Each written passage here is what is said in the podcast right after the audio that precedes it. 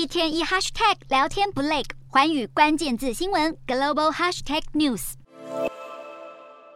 民众拖着行李，一家大小准备登机。中国正式解除边境管制以后，机场大厅的人潮开始涌现。面对来势汹汹的中国旅客，各国机场也严阵以待，加强对来自中国的班机进行检测。比利时政府七日开始为来自中国的班机进行污水检测，结果发现污水呈现弱阳性。南韩政府八日也通报，这个月以来对中国入境旅客进行筛检，阳性率大约落在两成左右，显示中国旅客染疫的比例确实不少。由于南韩上个月才公布室内口罩令的解除标准，如果中国解封后疫情外溢到世界各地，南韩松绑口罩规定的计划可能因此生变。而当地人对于严格限制中国旅客入境仍表达认同。中国八日正式解封以后，原本已经祭出入境措施的国家，现在打算再加强管制。包括日本新增了规定，要求中国入境旅客除了 PCR 筛检，还要提供七十二小时内的阴性证明。泰国也跟进，在九日开始要求所有外国旅客登机前都要出示疫苗接种证明。至于葡萄牙和荷兰，本周开始将强制要求所有中国旅客接受筛检。